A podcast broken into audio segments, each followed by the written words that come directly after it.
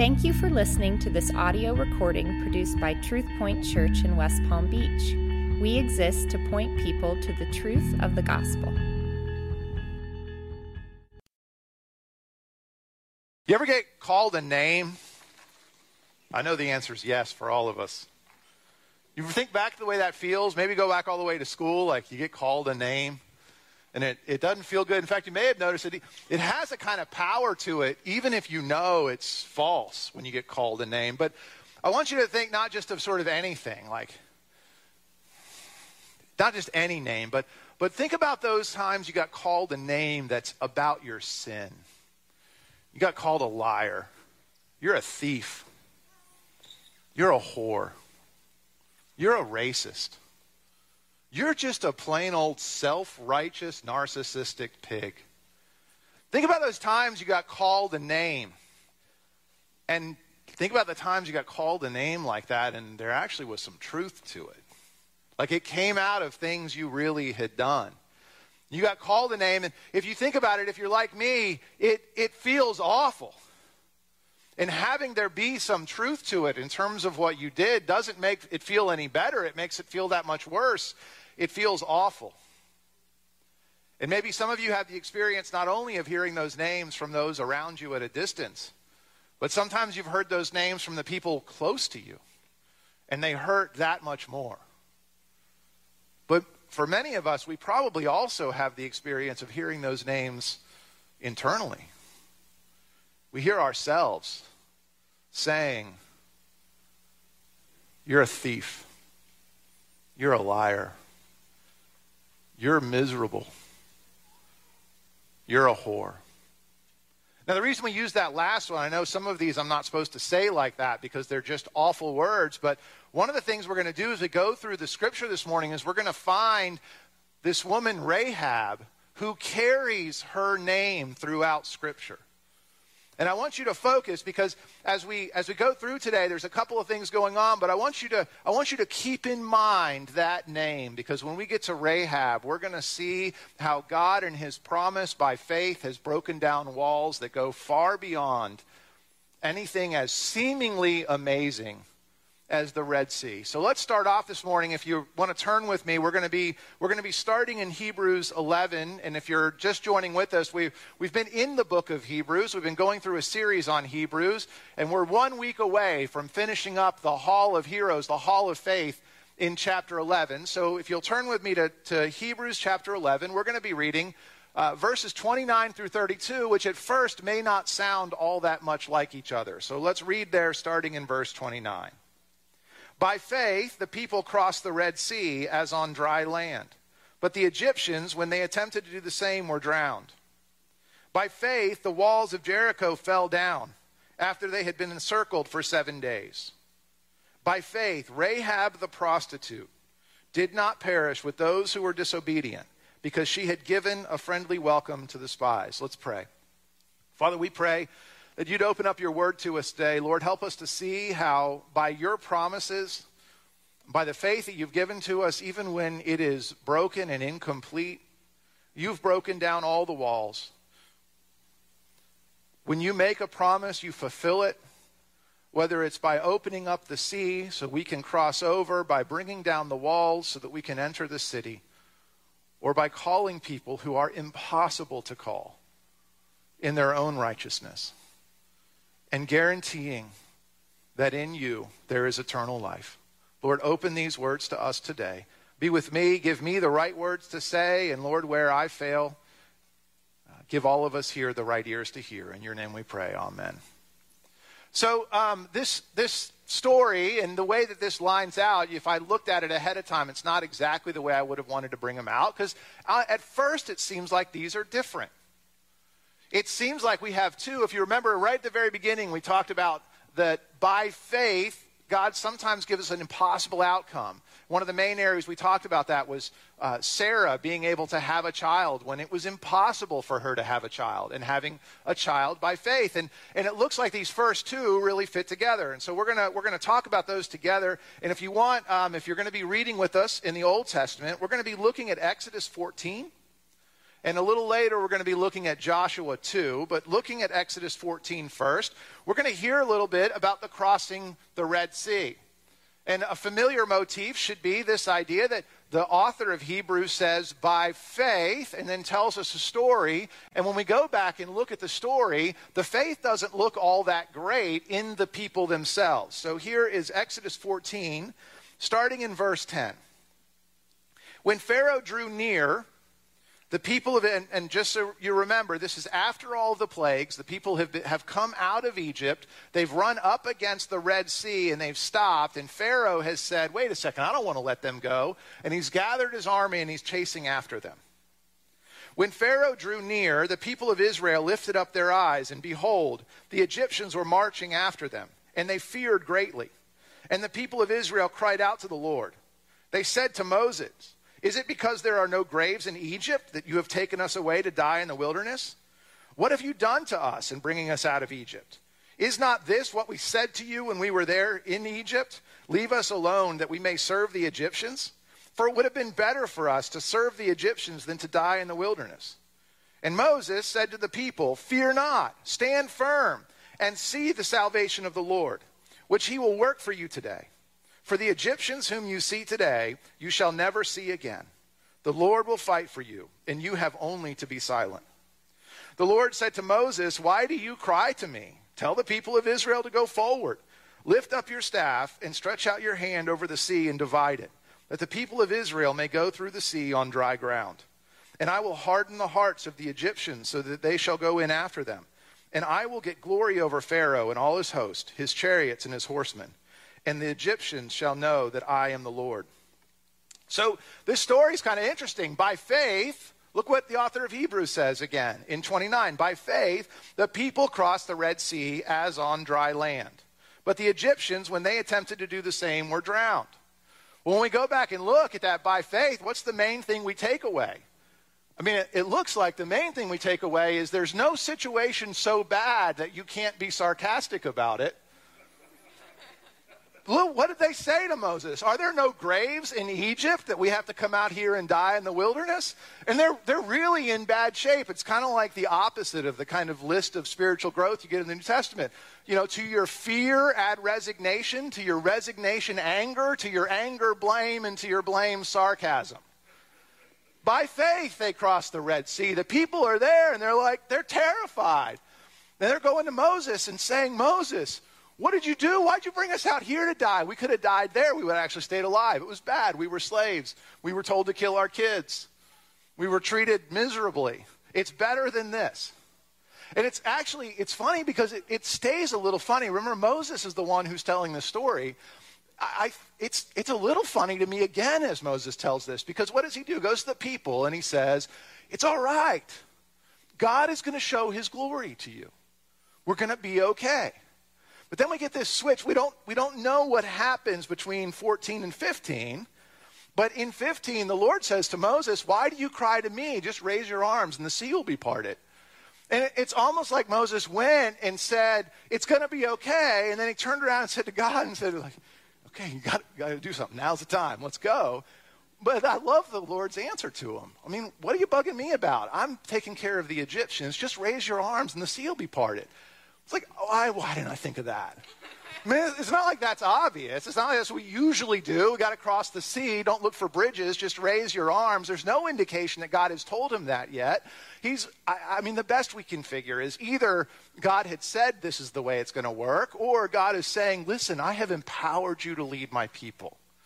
And you ought to be grabbing hold of that. You should have thought of this because I've promised I'm going to carry you through. And you knew it. You said it. You declared it to the people. You said, hey, be calm. It'll be okay. God's going to show his glory to you. Get ready. So you didn't need to come back and be worried. You could have held firm to the promises and part of the sea. We don't know. We're speculating on it, but, but it is, it's funny how both, I mean, both of these answers are a little bit, it's, it's funny, but it, what it isn't is a confirmed example of people having a kind of faith inside of them that they could turn to and say, Yep, I'm feeling so good about God right now that it's sure, it's sure to result in the sea parting. what it's an expression of is by faith they went when God did the work of fulfilling his promises in an impossible way. Now, certainly he could have done it differently. He could have not had the Egyptians there. In fact, he explicitly takes credit for having the Egyptians come.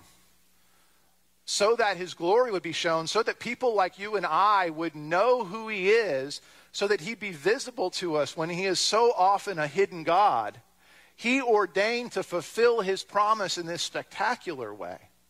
And by faith, the people went. By faith, in the kind of sense of a thing inside of them that they could go point to and say, Boy, that's awesome. God's going to part the sea. No, by faith, in the sense of having nothing like that inside of them that was so awesome that God should part the sea. But that they went when He said, Go. And He fulfilled the promise. We've had this theme over and over again. The author of Hebrews has told us faith includes belief. He's told us that faith changes us. He's told us he's doing, he's telling us these stories to get us activated. It's not that faith is not there at all, but he's trying, I think, to remind us again and again, as these are people who are struggling, or having a hard time, who have gotten soft on the faith. That faith isn't something that you first go and look for it being right in you, and then if it's good enough, then you expect God to promise. But that again, as we've talked about, faith is that place you go, like, right now it's not that great, but God's promises are sure. And so I will go forward even though I am scared and angry and blaming people and even sarcastic. Now, the next one we're going we're going to do fairly quickly Jericho. Jericho, in part, we're going to do quickly because the story is very similar, where, um, where the, the Hebrews need to do something that's impossible, and God does it in a way that's particularly spectacular so that his glory would be shown. But Jericho, we don't have a lot of information about how the people are about what's going on. So if you were to go, the main part of the story of Jericho, you would find in Joshua 6. Um, we're going to be reading from Joshua 2 in a little bit that sets it up. We're not going to go to Joshua 6 today, but what you'll read is what the author of Hebrews has said here. By faith, the walls of Jericho fell down after they had been encircled for seven days.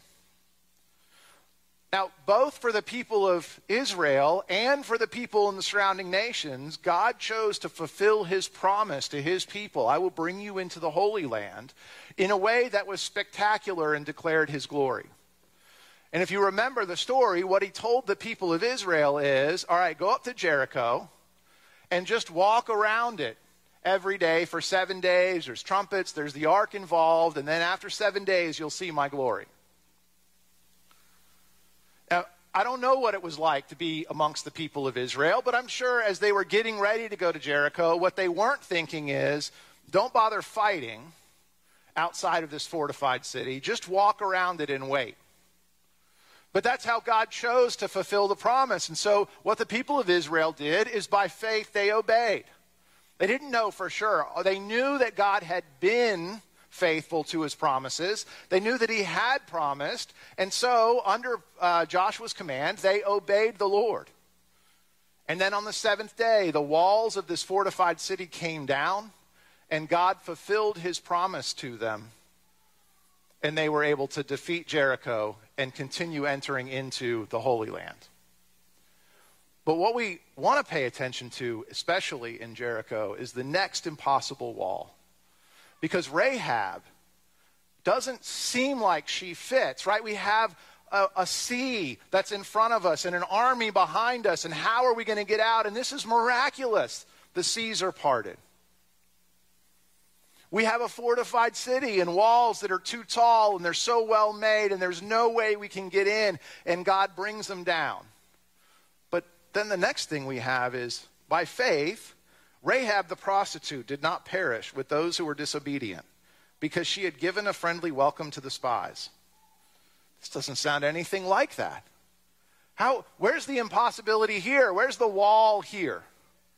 Well, let's read the story, and then we're going to talk and consider just how impossible Rahab the prostitute is.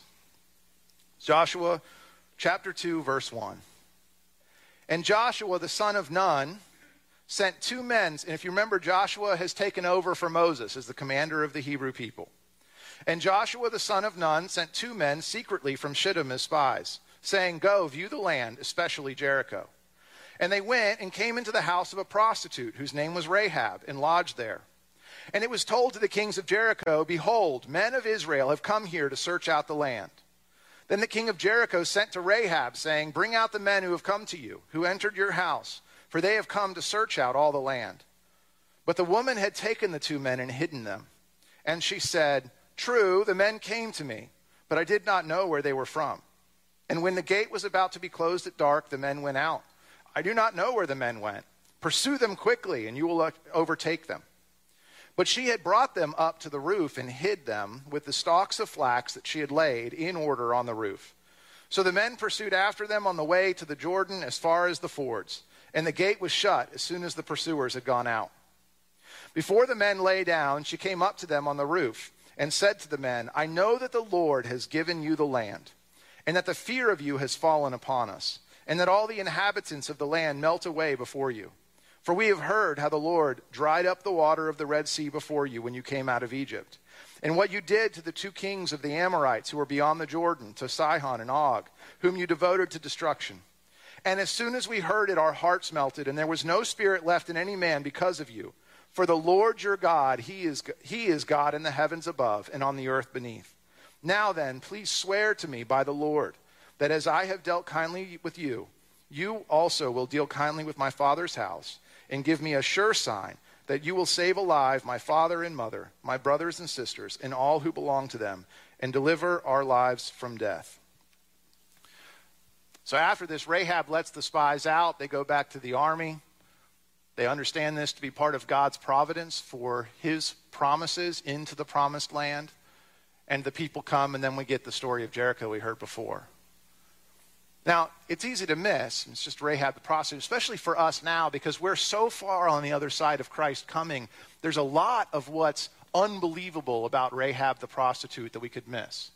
But right off, you might be bothered. Why is she still addressed as Rahab the prostitute? I mean, can't we have dropped that, or at least make it a euphemism? Rahab the woman of negotiable affections.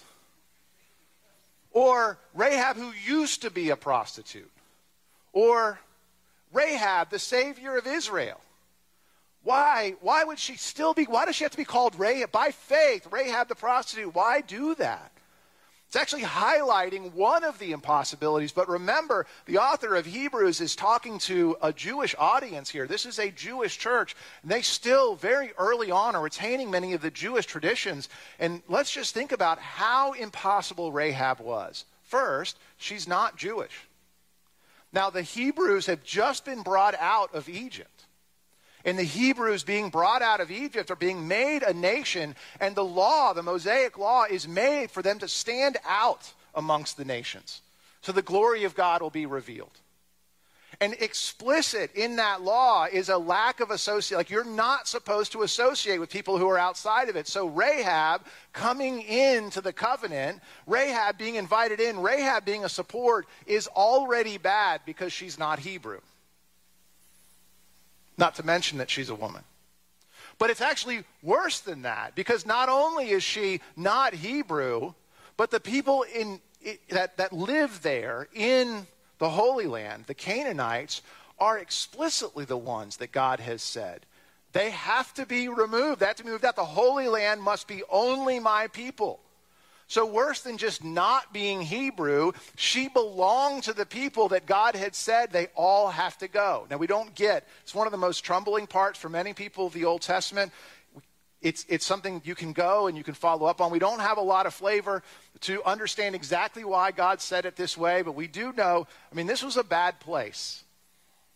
This was a place of child sacrifice. This was a place of idol worship. This was a place of constant war. This was a place of slavery. This was a place of prostitution. But God said, get all of that. Get all that idol worship. Get all of that out of the land. So Rahab was worse than just not in the covenant. She actually belonged to the enemies of the covenant. And from there, she's not just not Jewish. She's not just a member of the Canaanite people. She's a prostitute. It's not that it was, there's this one person who's really full of great dignity and sanctity and holiness. And we'll save her. This was a woman who had given herself professionally over to prostitution, and she's known as Rahab the prostitute. And the thing that we are hearing here is God's promise in Christ to open the doors that all can come in is being exemplified. We need to know it's Rahab the prostitute because the grace of Jesus Christ is great enough to break down even the wall of the impossible person, the impossible prostitute. And her faith is exemplified in her understanding the Lord. You heard her say it I know the Lord is God. And by faith, she was saved out of Canaan. By faith, the wall into the covenant was broken. She was brought into the covenant people, she dwelt among them. There's a little bit of dispute about this, but it's probably Rahab who's in Matthew in the line of Christ, out of one of Christ's ancestors. Rahab, the Canaanite, Rahab, the prostitute. And you see, one of the things that can happen to us at times is in Christianity, we can feel like what we've got to do is stop being the prostitute. Stop being the liar. Stop being the thief. We come to the Lord, we come to the Bible looking for, give me the things that I can do so that I can get good enough. Sometimes, even knowing that that's not what the gospel is about, the gospel is for prostitutes, not for the end of prostitutes, so they can get to a different place. Sometimes we aren't willing to really be that bad. Sometimes we want to say, like, my sin's really not that bad. And in fact, we have to hold it off because we feel like God's grace can't be big enough if I was that. When we hear those words, when we hear those names, whether when, from the outside, you're a liar, you're a cheater.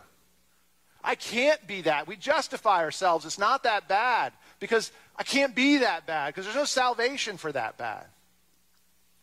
Sometimes, when the voice comes from inside, I feel like it's really true.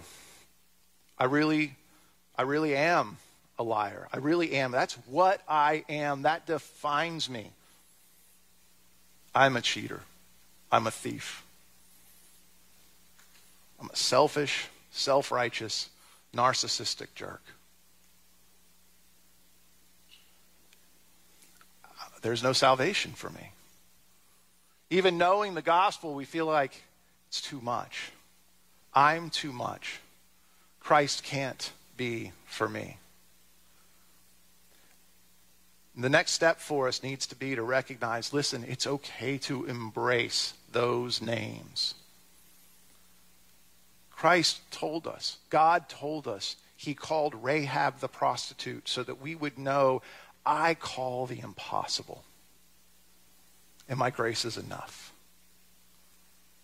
And the message of the gospel, if you haven't heard it before here, is not to come in and learn how to be good. It's that none of us are good. And that Jesus Christ, what he did is not go and say, I'm going to call the good people. He said, I'm going to call the bad people because that's what I've got and I love them. And whether the name you hear is prostitute, whether it's thief, whether it's liar, whether it's cheat, the gospel is big enough for you. Christ is big enough for you. His grace is big enough for you. And he's calling you and saying, I will set you free. Come in, trust in me, repent, say, I don't want it anymore. I'll take your guilt, bring you into this kingdom, and I will use you. Remember, that's what the author of Hebrews is doing with us. He's saying, I want to use you. Get back activated. Remember again, Christ has set you free. Let's get going. And all those labels and all those names, understand they've been taken away. When you stand before God, it won't be with the burden of all your guilt, hoping you've done enough good to outweigh it. In Christ, when you stand before God, you get to wear His righteousness and be looked at through the beauty of Christ in the church sometimes we feel like we've got to get rid we got to we got to cover it all up. We got to get rid of the sin. We can't show the sin. We're supposed to be good people. I think we hurt ourselves there. Because at first look get the label taken off. Understand the label's been taken off. But as you mature, one of the real strengths in the church can be those people who are willing to be like Rahab. I'm Rahab the prostitute, and Jesus loved me, and he saved me. I'm Paul the murderer, and Jesus loved me, and he saved me. That actually there can be a place like Rahab to put that label back on so all the people around us can know Christ did not come to make perfect people that he could then save. He saved imperfect people. And some of us can put that label back on so that we can help the people around and say, look, I was a prostitute. And Christ saved me. And still I struggle, but I'm no perfect person and to be to each other the voice, to be to each other Rahab the prostitute, that we can be reminded again and again and again. God didn't call the easy, He called the impossible. He parted the Red Sea, He brought down the walls of Jericho, and He made salvation possible for you and me. And that's the good news here. That is the by faith. By faith, the prostitute is in the kingdom. And by faith, prostitutes like you and me can be in the kingdom as well. Let's pray. Father, we thank you that you have that you've done the impossible, that you've made the impossible happen, that you've opened a way. Lord, we pray that when we are covered up in our sin, that you will remind us of the beauty of the cross and set us free. Lord, I pray that if we're denying our sin, you'll expose it to us. Let us accept how big it is so that we can understand how big your salvation is. But Lord, I also pray that you'll lift up people in this church and in all of your church who are willing to go back and remember their sin, knowing that it's taken care of. To be Rahab the prostitute for the people around them, that they can know too that you don't just call the worthy, but there are no worthy. You call the unworthy. You set them free. You make things right. And you're using us to build your kingdom. In your name we pray. Amen. Thank you for listening to this audio recording produced by TruthPoint Church. We encourage you to distribute this to as many people as you'd like, but please do not charge for those copies or alter the content in any way. For more information about our ministry or to subscribe to our podcast, please visit our website at www.truthpoint.org.